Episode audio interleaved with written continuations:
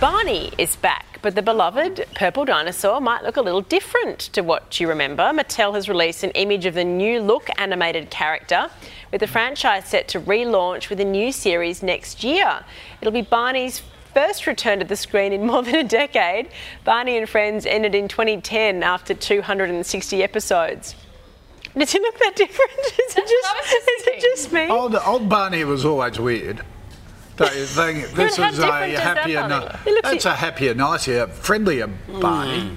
Da- old Barney looked a bit of a doofus. Look at it. The, Oh, the yeah, green just looks so. greener. Oh, Maybe he's been on the though. Sarah Di Lorenzo's or something. Maybe. mm. Yeah, is that a big off season? Look I don't a- think you can fat shame Barney, Eddie. No, he I'm looks talking great. about the face. Oh, yeah, yeah. It's a nicer face on the new Barney. Right. He's softened up. Okay. you know, we're run that once and never again.